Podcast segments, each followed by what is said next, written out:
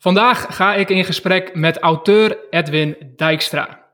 We hebben elkaar nog nooit ontmoet, uh, ondanks het feit dat we allebei in Groningen wonen en werken. Uh, maar we hebben elkaar de laatste tijd zijn we elkaar wel veel online tegengekomen. Uh, en dan heb ik het met name over LinkedIn. Dat is ook de reden waarom ik hem heb uitgenodigd. Hij deelt veel waardevolle inzichten over ondernemen en dan met name over freelancen. En ik zag dat hij druk bezig is met het schrijven van zijn boek, die elk moment kan uitkomen. En misschien als je dit luistert, is het al zover.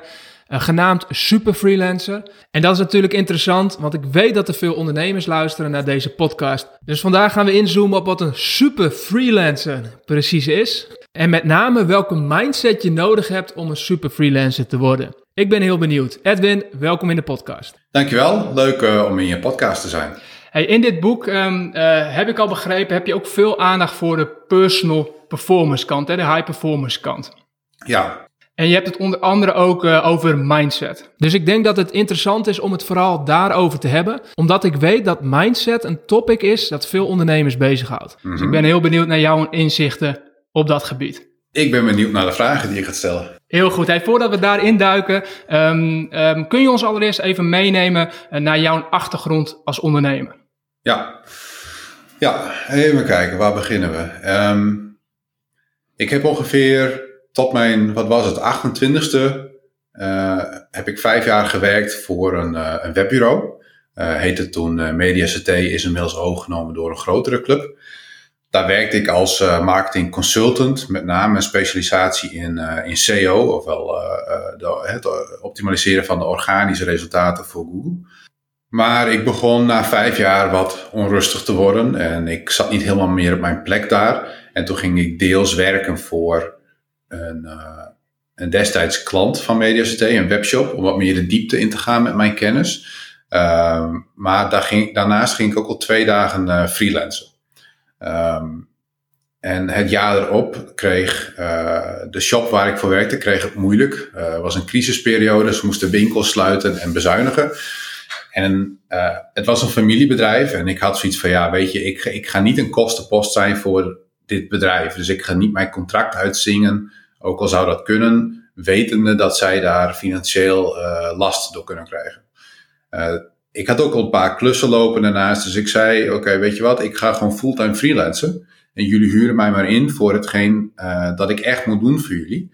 Uh, ik heb er geen probleem mee, ik heb inkomen. En vanaf dat moment was ik eigenlijk binnen een week of twee fulltime freelancer. Het scheelde dat ik gewoon een, het scheelde dat ik al een inschrijving had bij de KVK en een paar klanten had. Dus het was niet een hele grote stap om ineens te zeggen, oké, okay, ik, ik ga dit gewoon fulltime doen.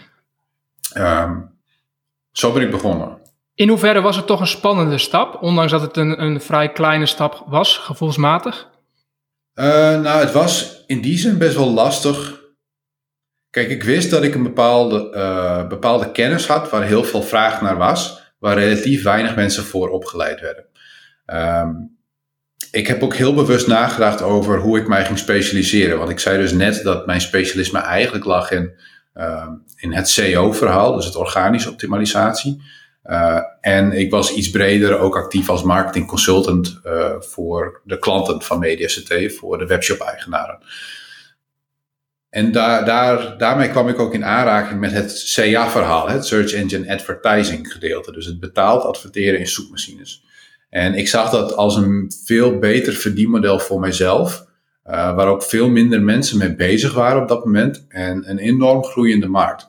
Dus ik heb, toen ik voor mezelf begon, redelijk snel besloten: oké, ik ga mij concentreren op het CA-verhaal. Want als ik goede resultaten behaal door die advertenties, dan heb ik doorlopend werk voor klanten. En uh, destijds was het in het geval van SEO vaak zo dat je een grote optimalisatieslag moest verkopen en dan hopen dat je over zes maanden resultaat uh, had. En dan moest je weer opnieuw nieuw zoeken naar klanten. En ik had er niet zoveel zin in. Dus het was in die zin een beetje spannend. Want ik, ik begon met een specialisme waar ik niet heel veel ervaring in had op dat moment. En dan was mijn geluk dat op dat moment, tien jaar geleden, was Google Ads niet super ingewikkeld. En heel veel van mijn kennis, bredere marketingkennis en SEO-kennis kon ik meenemen in uh, het, het, het CA-stuk. Uh, het tweede waarom het wel een beetje spannend was, is um, ik zeg wel dat ik al twee dagen aan het freelancen was in die periode. maar dat komt omdat ik eigenlijk van plan was om mijn webshop die ik daarvoor had op te schalen.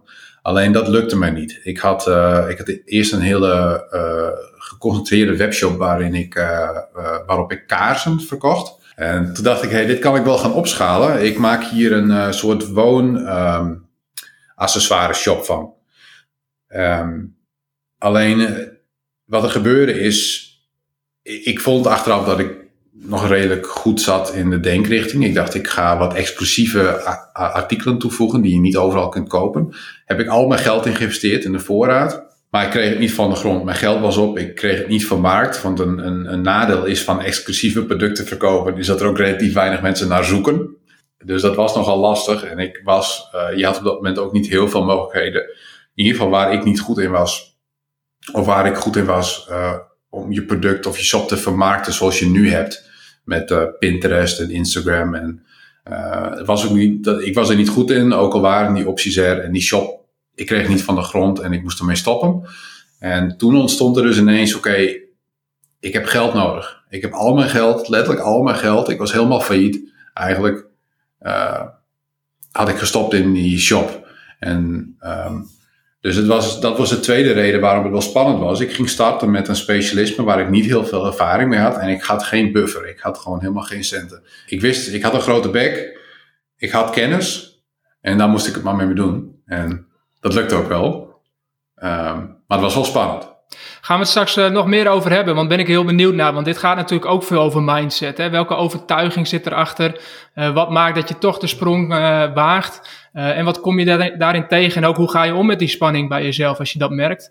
Um, dus daar ben ik heel benieuwd naar. Ja. Um, super freelancer, ben jij dat?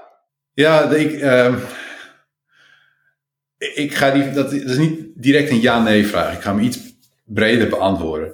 Um, we hadden het net voordat we de podcast begonnen al over dat je lijstjes maakt met plannen.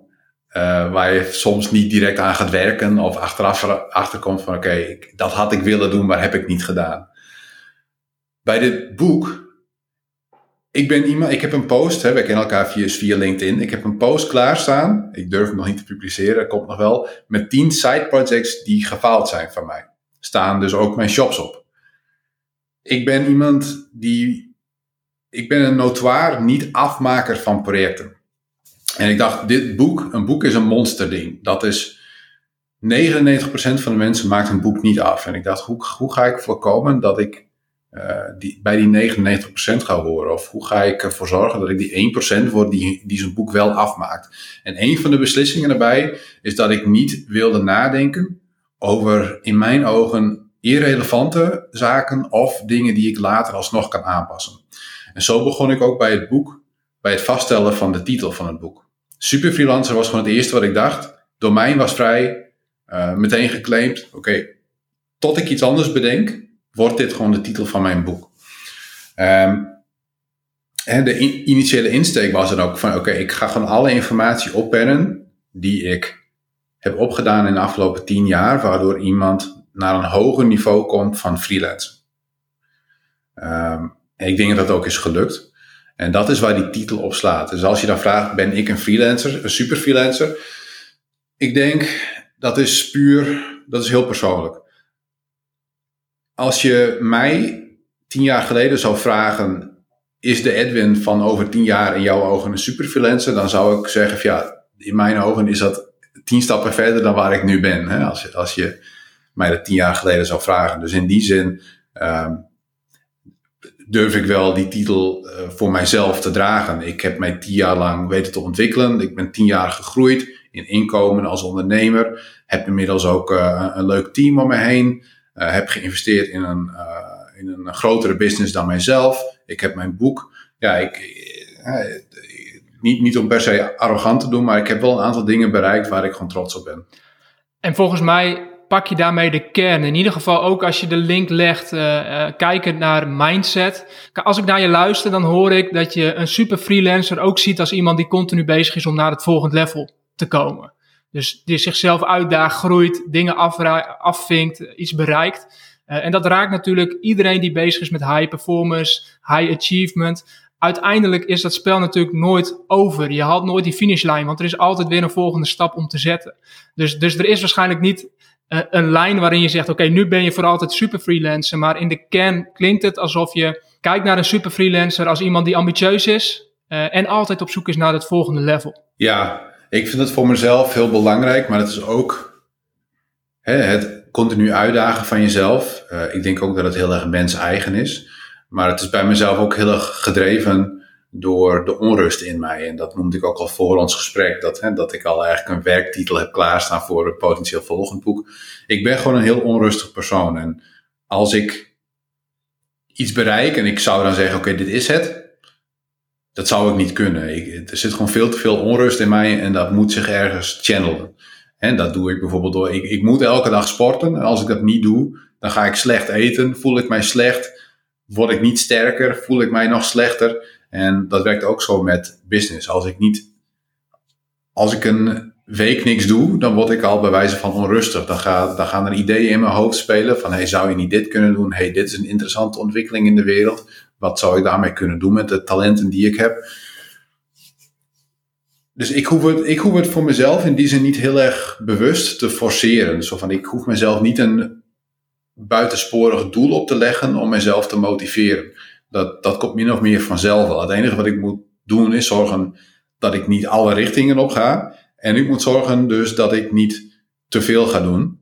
Um, wat mij in 2014 dus opbrak. Toen deed ik gewoon te veel. Ik werkte elke avond. Ik werkte elk weekend. En um, het probleem met stress is dat het accumuleert.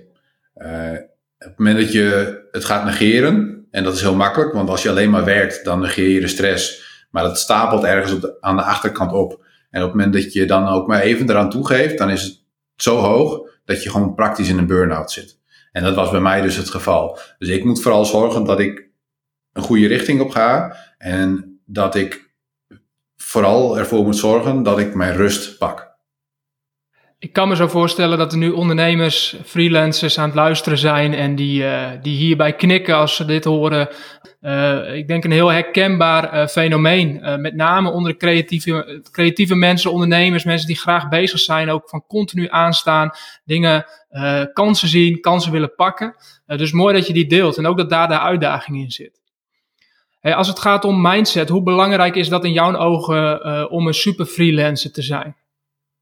Ja, je mindset moet sowieso, daar moet het mee starten. Hè? Je moet iets willen voor jezelf. Je moet iets willen creëren voor jezelf. Um, uh, je wil een bepaald leven creëren voor jezelf waar je business uh, in moet faciliteren. En uh, dat moet eigenlijk de basis, denk ik, van je mindset zijn. En vanuit daar ga je kijken, oké, dit is wat we zijn allemaal min of meer, of eigenlijk niet min of meer, we zijn een soort egocentrisch gedreven wezen. Wij, willen iets creëren voor onszelf, waardoor wij ons beter gaan voelen. En dat doen wij onder andere door ons eigen business op te zetten, maar ook door andere ondernemers bijvoorbeeld te helpen of andere mensen te helpen. En daardoor krijgen wij een goed gevoel en je helpt iemand anders. En, maar uiteindelijk is het, begint het allemaal bij wat wil ik zelf? Wat wil ik zelf doen? Waar ben ik goed in?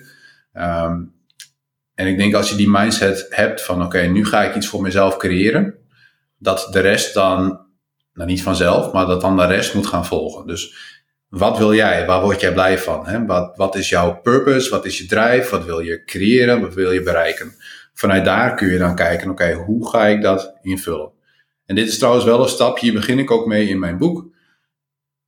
Veel mensen beginnen met een hoe of een wat. Die zien iemand iets doen op LinkedIn. Wij hadden het net voor ons gesprek over Justin Welsh, een hele bekende creator op LinkedIn. Ik zie dat andere mensen hem zien en exact gaan kopiëren wat hij doet. Soms letterlijk exact vertaald naar het Nederlands en denk van jongens, waar ben je mee bezig? Maar dat is typisch een voorbeeld van dat mensen starten met oké, wat ga ik doen? Hoe ga ik dit aanpakken? In plaats van dat ze een stapje terugnemen en wat wil je zelf eigenlijk creëren? Wat is jouw doel? Wat, wat, wat wil je doen? Waar word je blij van? Wanneer is dat bij jou ontstaan of misschien zelfs versterkt? Dat je voor jou heel duidelijk een moment had dat je dacht, oké, dit is, nu ga ik echt iets voor mezelf creëren.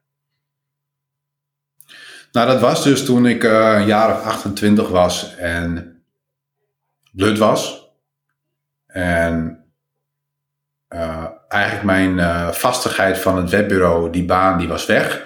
En ook het volgende dienstverband stond op het punt om weg te gaan, omdat die gewoon aan het bezuinigen waren. Maar ik, ik, ik was ook, toen, toen al had ik best wel een grote bek en, en was er min of, misschien misplaatst arrogant. Zo van oké, ik red mijzelf wel. Ik heb kennis dat andere mensen willen hebben.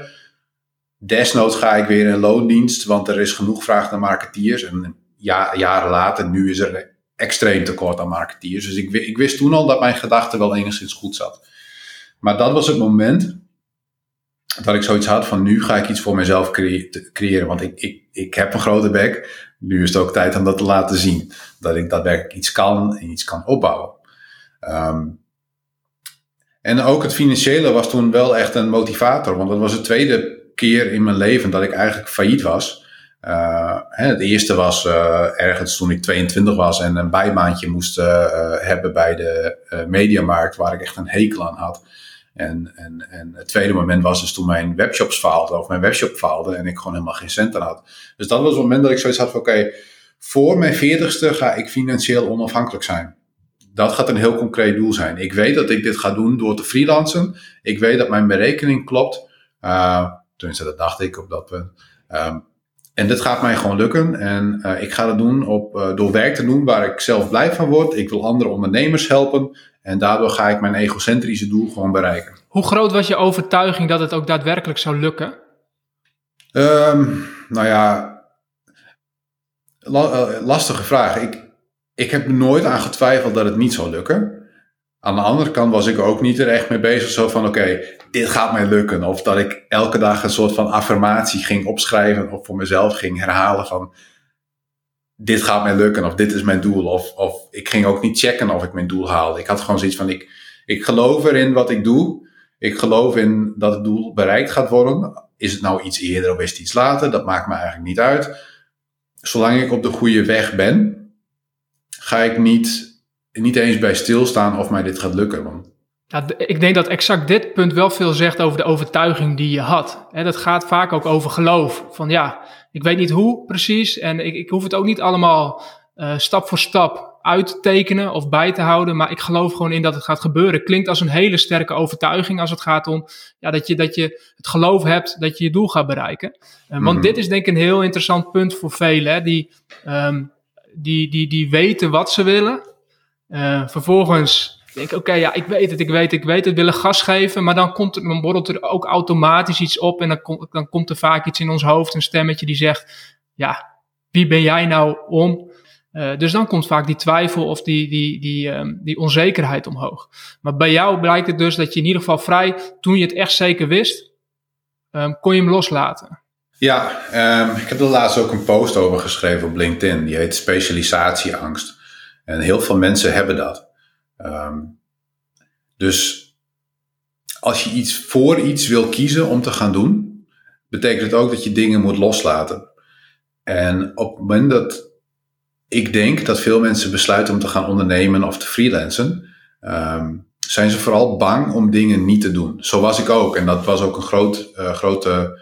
Um, dat speelde ook mijn uh, burn-out in, in de hand. Zodat ik. Je krijgt geen burn-out door hard of veel te werken. Je krijgt een burn-out door onrust te hebben en te veel dingen te doen en geen overzicht meer te hebben.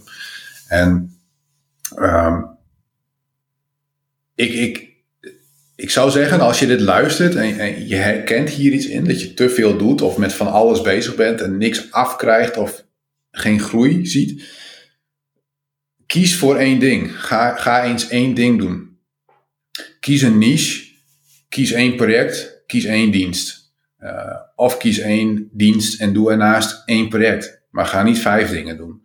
Kun je daar ons nog wat meer in meenemen hoe dat voor jou gewerkt heeft? Want het loslaten klinkt altijd zo mooi hè, voor mensen van ja, laat het los. Um, dat werkt voor iedereen heel erg persoonlijk en iedereen heeft daar eigen manieren in. Dus ik ben heel nieuwsgierig mm-hmm. naar wat, wat werkt daarin voor jou om die onrust dus wat meer los te laten en je focus aan te kunnen brengen.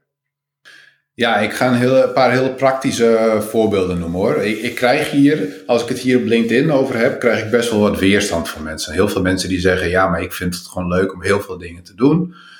Uh, ja, maar er is ook heel veel vraag naar generalisten. Uh, dus laat ik even beginnen met specialiseren en dingen loslaten. Dat kan meerdere dingen betekenen. Het kan betekenen dat je nog maar één dienst gaat doen, wat ik iedereen gun om te doen. Maar als jij zoiets hebt van ik ben meer een manager of een generalist, kun je ook jezelf of jouw dienst afbaken op andere facetten. Je kunt bijvoorbeeld zeggen, ik ga me op één specifieke doelgroep richten. Dus ben jij een marketeer die alles doet voor iedereen, ja, ik kan me voorstellen dat je daar heel onrustig van kan worden. Maar je kunt ook zeggen, ja, ik wil toch brede marketingdiensten leveren. Maar dan kun je bijvoorbeeld zeggen, ik ga één type klant kiezen. Bijvoorbeeld lokale, duurzame ondernemers. Die ga jij helpen om van dit punt naar dit punt te komen met hun marketing. En dan kun je toch al jouw diensten doen. Uh, maar heb je toch een bepaald soort focus en een afbakening van voor wie je het doet. Um, waarom ik hier zo op hamer altijd, of regelmatig op LinkedIn ook en in mijn boek ook, is omdat ik uh, een paar keer heb ervaren wat de kracht is van jezelf specialiseren. Het eerste moment dat dat kwam, toen werkte ik bij MediaCT, het uh, e-commerce bureau. Dat was toen ik daar kwam werken geen e-commerce bureau. Wij waren een webbureau in Groningen. En jij weet het waarschijnlijk, toen wij begonnen, toen had je een stuk of drie, vier webbureaus in Groningen. En die deden allemaal hetzelfde. Je hebt uh, Concept 7, je hebt iWink, je hebt MediaCT en The Factory. En dat waren ze zo'n beetje. En iedereen bouwde websites, iedereen deed iets met webshops en iedereen deed iets met marketing. Iedereen was concurrent van elkaar. Uh, elke partij vroeg altijd offertes aan bij elke partij. En we moesten altijd met dezelfde uh, partij concurreren. Um, er waren meer dingen waardoor een focus uh, aanbrengen uh, in onze ogen toen uh, handig was. Um, maar ehm, we besloten op een gegeven moment van oké, de e-commerce wereld die ontwikkelt zich zo snel. Wat zou er gebeuren als wij niet met ons eigen techniek gaan werken, maar een CMS, een content management systeem gaan adopteren die er al is. En alleen nog maar webshops maken in dat systeem. Wat zou er dan gebeuren? En wat, er toen gebeurde was best wel bijzonder. ten eerste um, toen we dat een tijdje deden, kregen wij steeds meer aanvragen van steeds grotere partijen. Maar het grappige was, is dat wij ineens klanten kregen toegespeeld van de partijen die voorheen onze concurrent waren. Dus wij kregen van iWink en we kregen van Concept 7, kregen wij gewoon leads toegestuurd. En niet alleen dat, wij konden ineens samenwerken met marketingbureaus. Hele grote marketingbureaus ook. En uh, toen groeide MediaCT en die zijn uitgegroeid tot een stuk of 50 man en vorig jaar overgenomen door een nog groter e-commerce bureau. En ik wist dat dat een les was die ik wilde meenemen toen ik voor mezelf ging beginnen. En ik begon ook te breed. Ik had meerdere diensten. Of ik, was vooral, ik, ik was eigenlijk een Google Ads marketeer, maar mensen kenden mij vanuit hè, andere diensten ook. En ik durfde geen nee te zeggen. Dus ik nam niet hè, klanten wel aan waar ik iets bredere dingen voor deed. Maar ik communiceerde vanaf het begin mijn website heb ik tien jaar niks aan gedaan, dus dat, dat kun je daarop ook zien.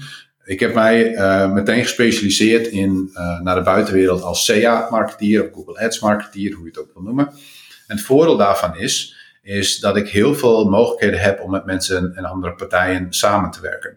Ik kan naar een social media bureau uh, toe gaan. Ik kan naar aanvullende marketeers toe gaan die misschien ook SEA doen, maar op een andere niveau of met een andere focus qua klant. En ik kan met ze allemaal samenwerken. En waar dat tot leidt, is een overvloed aan leads. En dat is echt heerlijk, want ik kan gewoon eigenlijk al vanaf het begin heb ik nooit iets hoeven doen aan koude acquisitie of eigenlijk personal branding of echte marketing. De leads die komen door mijn hele gefocuste bubbeltje van mensen om me heen naar mijzelf toe. Um, en dat, dat, dat is fantastisch. Dat is wat je wilt hebben als freelancer. Absoluut. Ik kan me voorstellen dat uh, elke freelancer daarvan uh, droomt om dat automatisch naar zich toe te zien komen. En jij geeft aan van een belangrijke stap daarin is durf te kiezen. Breng een specialisatie aan, um, zodat anderen ook makkelijker voor jou kunnen gaan kiezen. Want je begint in één keer op te vallen als een specialist op een bepaald gebied. Wat zijn de angsten die je merkt, uh, waardoor mensen dus mogelijk die keuze uitstellen of misschien zelfs helemaal niet kiezen? Welke angsten zitten erachter? Nou, je moet iets loslaten. En, en um, de emotie gekoppeld aan iets negatiefs van iets loslaten is hoger vaak dan het potentieel winnen van iets wat je wil hebben. Dat is ook waarom veel mensen op de wip blijven zitten tussen ga ik wel of niet freelancen. He, want het gevaar van het verliezen van inkomen en de negativiteit die daarmee gepaard gaat, dat die emotie is vaak krachtiger dan wat je in potentie kunt winnen, maar nog niet concreet voor je ziet. En dat, dat is dus hetzelfde met specialiseren. Je zult iets moeten loslaten. En uh, dat is voor veel mensen uh, heel moeilijk. Heel, heel, om het heel praktisch te maken. Als jij een uh, dure elektronica winkel naar binnen loopt. En er is een marketingtrucje wat mensen daar wil toepassen. Ik heb bij de mediamarkt gewerkt. Ik weet hoe het werkt. Is dat je iemand daadwerkelijk met een apparaat laat spelen. En waarom een mediamarkt dat doet, is wanneer je een apparaat in je handen hebt, hè, je hebt de nieuwste iPhone in de handen en je zit er een beetje mee te spelen, is de emotie om dat apparaat daarna los te laten, is hoger dan van tevoren de emotie was om het apparaat te kopen. Uh, en dat is precies wat er gebeurt als je je moet specialiseren. Je moet iets laten vallen. En dat voelt heel erg onwennig en heel erg tegenstrijdig, want je vindt iets leuk om te doen, of je bent ergens goed in, of je hebt betalende klanten. Mensen die jou gewoon geld geven om iets te doen voor ze, ga je, ga je op een gegeven moment van zeggen: van, ja, ik hoef jouw geld niet meer, ik hoef jou ook niet meer als klant.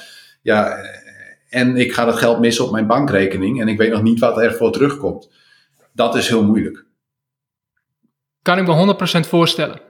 Wat ik ook denk is dat er een angst is dat mensen verkeerd kiezen. Dus misschien komen ze bij dat punt waarop jij bent van oké, ik ga kiezen, ik ga ervoor. Uh, en dat er dan een stemmetje is, maar ja, maar wat als het niet de goede keuze is?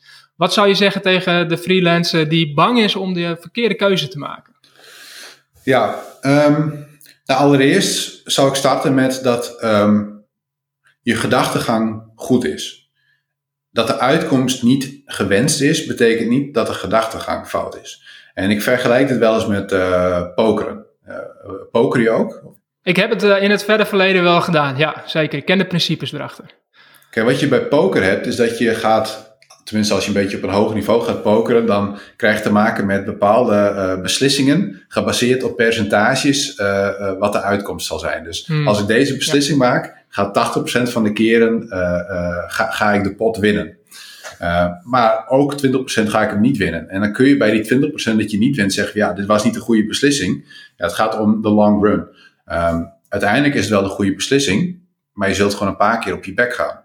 En ik denk als ik freelancer zou zijn en ik zou zo'n keus maken en ik zou erachter komen dat het niet werkt, uh, dat je dan dichterbij bent dan je was toen je, voordat je die keus maakte. Ik denk als je op het punt zit dat je een specialisme hebt gekozen en het niet werkt, dat je wanneer je erachter komt dat het niet werkt, ziet wat je moet doen om dat op te lossen. En dit is ook een krachtig principe waar ik, wat ik ook in mijn boek beschrijf, is dat je vaak denkt dat je van punt A naar B wil, maar dat op punt C eigenlijk het geld ligt of jouw geluk ligt. Alleen daar kom je niet als je niet eerst van A naar B gaat. Als je blijft zitten op punt A, dan zul je nooit bij punt C komen. Jij bent al behoorlijk aan het bewegen van punt A naar B, C. Uh, je hebt de afgelopen tien jaar um, veel in je rugzak gestoken. Uh, en nu al een hoop gedeeld over, als het gaat over mindset, wat jou daarbij geholpen heeft. Welke inzichten um, uh, heb je nog meer onderweg opgepikt en gebruik je tot op de dag van vandaag? En heb je mogelijk ook in je boek beschreven als het gaat om je mindset en het succes als freelancer? Ja, je had mij van tevoren ook een lijstje gestuurd met. Uh, we zouden het eerst hebben over de tools. Waarvan ik zei: nee, ik ben niet echt een man van echte tools. In de zin van tooltjes op de computer. Toen zei hij: van een tool kan ook iets zijn. wat jij gewoon voor jezelf toepast. Hè? Een soort uh, praktisch iets wat je toepast in je leven. om iets te bereiken wat je wil bereiken. Exact. Voor mij is een tool echt iets wat je standaard in je rugzak hebt, bij wijze van en gewoon meeneemt om je doelen te bereiken. En dat kan in de breedste zin van het woord zijn. En uh, hoeft inderdaad niet een software technisch tooltje te zijn of de praktische hamer te zijn als een daadwerkelijke tool. Dus inderdaad, zo breed is het voor mij. Nee, ik kan wel een aantal dingen opsommen waar ik toen meteen aan moest denken toen je mij die vraag stelde. Ik denk dat het sowieso heel belangrijk is dat je aan iets werkt waaraan je wilt werken. Um, als je continu loopt te forceren, ik wil dit eigenlijk niet doen, maar het moet. Ik wil eigenlijk niet voor deze klant aan de slag, maar ja, die betaalt mij mijn rekening. ik moet eigenlijk dit rapport schrijven of ik moet die facturen doen. Als je continu zo loopt te piepen en, en je moet het echt tegenaan hikken om elke dag aan je werk te beginnen überhaupt, dan zou ik zeggen, oké, ga eerst eens dingen of uitbesteden of klanten ontslaan of een ander specialisme kiezen, want dit is niet jouw pad. Dit, zo word je doodongelukkig. Maar als je andersom werkt aan iets waaraan je wilt werken, klanten waarvoor je wilt werken, werk doet dat, dat je gewoon leuk vindt, waar je goed in bent en veel betaald krijgt, dan wordt het een stuk makkelijker. Uh, dus ik denk eerst dat je een soort van baseline moet hebben van oké, dit is werk waar ik daadwerkelijk mee aan de slag wil. Um, wat voor mij dan heel goed werkt, is sowieso vroeg opstaan. Um, uh, dan ben ik niet zo'n extremist die uh, vroeg zijn wekker zet. Ik zet nooit een wekker, überhaupt nooit. Um, maar ik geloof er wel in om je dag fris en vroeg te beginnen, zodat je niet het gevoel hebt dat je meteen achterloopt. Vanaf 9 uur wordt de hele wereld een beetje wakker en ga je mailtjes en telefoontjes krijgen. Wat voor mij gewoon werkt is door uh, vroeg op te staan, meteen even te gaan sporten uh, en te beginnen met de belangrijkste of de moeilijkste taken die ik die dag moet doen. Um, Wat is vroeg voor jou? Want als je zegt ik zet geen wekker, dan zullen sommigen misschien denken, nou dan word je lekker om een uurtje of tien, elf wakker uh, uh, in de ochtend. Uh, als ik naar je luister, is dat volgens mij niet het geval. Dus wat is vroeg voor jou? Wat is de normale tijd dat je wakker wordt? een uur of zes. En waarom geen wekker? Um, nou, ik geloof erin dat je lichaam zelf al aangeeft hoe lang het nodig heeft om te slapen. En wat ik ook zei, ik sport elke dag, dus ik, hè, mijn lichaam moet ook gewoon herstellen. Maar uh, ook is jouw, uh, jouw, jouw hersenen zijn ook een spier die rust nodig uh, hebben. En trouwens, echt een fantastisch boek dat mij heel erg heeft geholpen. Even om weer een stapje terug te gaan naar het stresspunt. er is een boek dat heet Peak Performance. twee auteuren hebben dat boek geschreven. En dat gaat erover hoe jij het maximale uit jezelf haalt zonder jezelf kapot te werken. En die auteurs hebben zichzelf daadwerkelijk, zij het heel anders, zichzelf kapot gewerkt op een bepaald punt. De een met sport en de ander met business. En dat boek heeft me heel erg geholpen om inzichten te krijgen over hoe, hoe maak ik mezelf niet kapot door, door alleen maar te werken. Hoe pak ik mijn rust. En een onderdeel wat ik daaruit haalde van oké, mijn slaap is gewoon super belangrijk. Dat moet gewoon centraal staan elke dag om die rust te hebben. En als ik een wekker ga zetten, dan moet ik op een bepaald tijdstip op bed liggen en dan moet ik ook nog in slaap vallen. En ik mag niet wakker worden uh, uh, s'nachts. Doe ik dat wel, dan moet ik eigenlijk mijn wekker al verzetten. Want dan ga ik niet het aantal uren slaap pakken wat ik wil. En misschien heb ik die dag wel meer slaap nodig. Dus ik vind het zoiets onlogisch om een wekker te moeten zetten, terwijl mijn lichaam wel weet wanneer het wakker is. Word ik wakker, dan ga ik er ook meteen uit, want ik, heb mijn slaap is dan gewoon klaar. En dan ben ik klaar om aan de slag te gaan. Zet ik een wekker, dan heb ik zoiets, ja, ik heb helemaal nog geen zin om op te staan. Ik ben nog niet klaar. Uh, dus ik zet geen wekker. Ik, ik sta gewoon automatisch elke dag. Je lichaam komt in een soort ritme. Ik sta elke dag rond een uur of zes op. Ik ga een rondje hardlopen, ik uh, zet een bak koffie, ik, uh, ik schaak vaak een paar potjes, uh, of bijna elke ochtend schaak ik een paar potjes. Helemaal nu ik niet elke ochtend aan het schrijven moet voor mijn boek. Wat levert je dat op? Van waar, van waar het schaken? Ja, ik denk dat het een beetje dubbel is. Aan de ene kant, ik vind schaken gewoon een fantastisch spelletje, wat ik eigenlijk, ik denk een jaar of vier, vijf heb herontdekt. Ik schaakte vroeger wel veel. ik heb het herontdekt en ik wil dan gewoon, die obsessiviteit in mij wil wil dan dat ik beter word. En het is ook een spel wat je tegen iemand anders speelt en, je hebt een eigen rating en de enige die je tegen kan houden ben jezelf. En ik moet elke dag iets beter worden. Ik moet iets leren en beter worden. Dus het is een soort van, ik vind het mooi om te doen. Um, Wat levert je op qua mindset? Ja, ik, ik wist dat, dat je daar toe wil naar de vraag. Maar ik, ik weet het niet heel erg om. Ik heb er nooit heel bewust bij stilgestaan. Ik weet gewoon dat ik ochtends uh, even relaxed wakker wil worden door even een klein stukje te gaan hardlopen. En uh, met een bak koffie en een paar potjes te gaan schaken. Ik, weet, ik kom wel op een gegeven moment worden, hè, je hersenen worden wel geactiveerd en je komt in een bepaalde flow van oké, ik moet keuzes maken, en ik moet nadenken, ik moet strategie en tactiek combineren. En op een gegeven moment, uh, meestal stop ik als ik een paar potjes achter elkaar verlies en dan zit ik vloekend achter mijn laptop en denk van, ga ik nu wel werken. Uh, maar dan ben ik wel klaar om, om de dag te beginnen. Hè. Dan heb ik wel zoiets, oké, nu heb ik er zin in. Uh, meestal start ik met het schrijven van iets. Hè, wat ik net zei, het belangrijkste of het moeilijkste eerst. Uh, start ik met het schrijven van iets. Of een boek, of een blogpost, of een LinkedIn post, of een e-mail. Um, en dan start ik gewoon met mijn campagnewerkzaamheden. Is dit iets wat je dus al die tien jaar ongeveer zo doet? Of is dit iets wat uh, gaandeweg ontstaan is en, en, en mogelijk meer recent uh, je routine is geworden?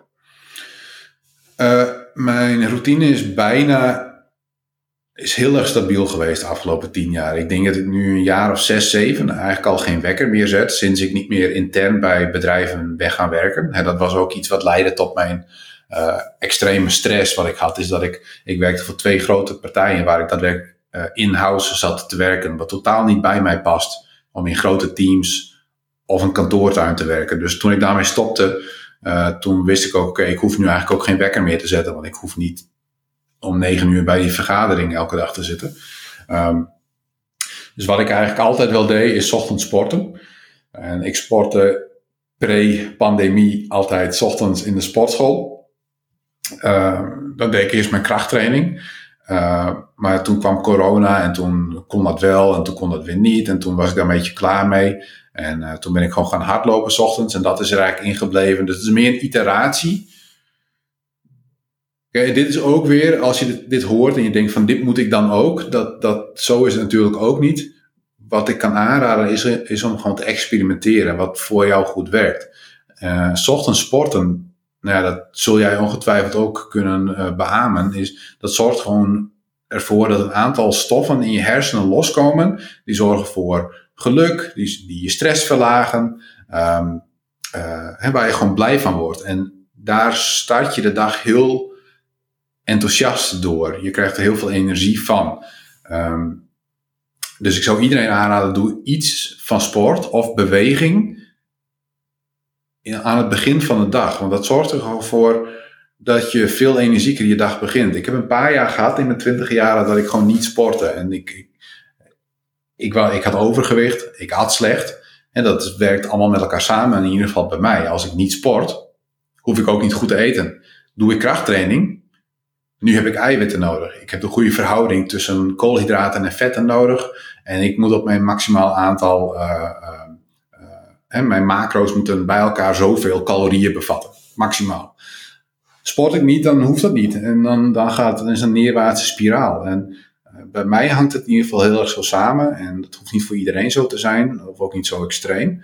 Maar ik raad wel aan om zoiets dan adopteren, een routine, waar je in ieder geval ochtends met een bepaalde manier van beweging start.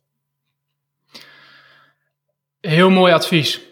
Heel duidelijk. En ik denk dat je gelijk hebt. Hè. Voor iedereen ziet dat er anders uit. Dus het vinden wat voor jou werkt, uh, ja, dat is denk ik de uitdaging. Dus dat is experimenteren, ontdekken. Dat kun je ook heel veel inspiratie en ideeën uit boeken halen.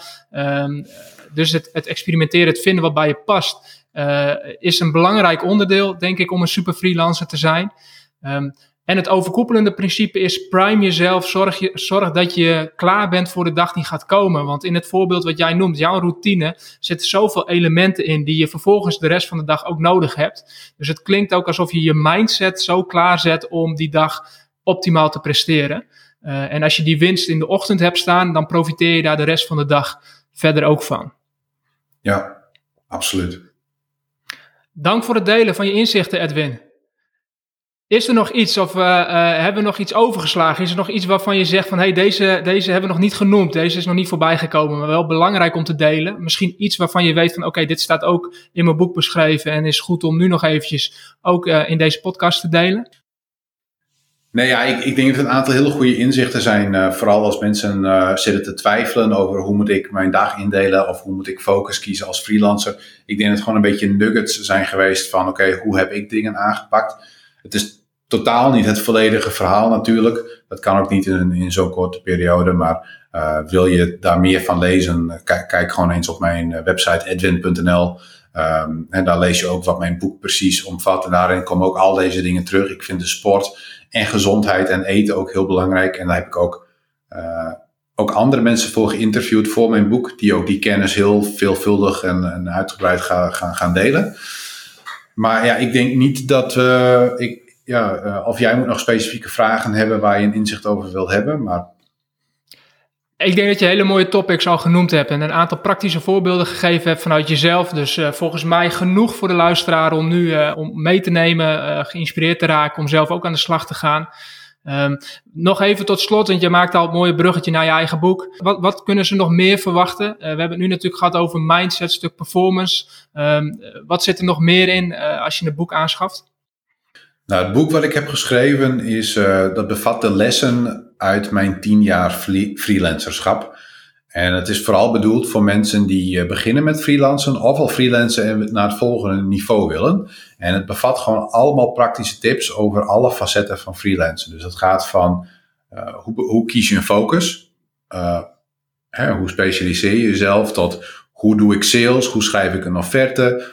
Hoe pak ik mijn gezondheid aan om, om te faciliteren in mijn ondernemerschap? Hoe, hoe kan ik extra verdienmodellen toepassen? Hoe regel ik mijn juridische zaken? Um, ik denk dat wel de belangrijkste zaken zijn die allemaal terugkomen in de vorm van hele praktische tips. Met als rode draad door het boek mijn eigen verhaal hè, in connectie met al die hoofdstukken. Laten we ze ook gelijk nog even een call to action meegeven. Uh, als mensen nieuwsgierig zijn, waar kunnen ze het boek bestellen? Uh, of op edwin.nl of op superfreelancer.nl. En wat gaat de rol worden van Google Ads voor jou om je boeken uiteindelijk uh, te verkopen en onder het grote publiek uh, onder de aandacht te brengen? Ja, wat grappig is, ik weet niet of ik Google Ads ga inzetten. Want het, het, dat is een beetje tegenstrijdig als Google Ads marketing. Ja. Maar mensen kopen vooral het boek als uh, mij een beetje kennen. En dat is ook waarom ik en ook jij LinkedIn als strategie kiezen. Uh, ik heb nu zo'n 200 pre-orders waar ik heel blij mee ben, want dat, dat bekostigt ook eigenlijk mijn hele eerste druk.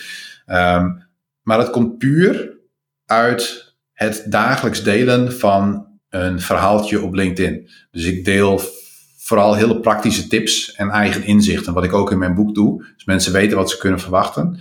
En dat zet mensen aan tot koop. En waarom ik hier heel stellig in ben, is um, als mensen een boek willen kopen, moeten zij gewoon mij als persoon en mijn verhalen ongeveer 7 tot 12 keer zien. Voordat ze bepalen, oké, nu ben ik bereid 35 euro te betalen voor een kennisproduct van Edwin Dijkstra. En dat lukt niet uit Google Ads dan, dan zoek je op hoe word ik een freelancer en dan kom je op edwin.nl of superfreelancer.nl. Dat gaat niet werken, joh. Dan gaan mensen, mensen denken, nou, wie, wie, wie is deze uh, arrogante eikel die een beetje zit te verkondigen dat hij superfreelancer is? Ja, dat is, zo werkt dat niet. Maar dat is waarom ik kies voor LinkedIn. Dat nuance, uh, diepgang in de marketing en de persoonlijkheid. Dat is wat mijn boek moet vermarkten. Bedankt voor je inzichten, Edwin. We houden je in de gaten. Succes met de lancering. En uh, we blijven je zeker volgen, ook uh, via LinkedIn. Dankjewel. En ik hoop dat wij elkaar binnenkort eens in real life gaan spreken, Geert. Ja, we zitten zo dicht bij elkaar. Dat moet toch gaan lukken binnenkort. Denk ik wel. Heel goed. Hey, dankjewel. Geen probleem. Fijne dag nog.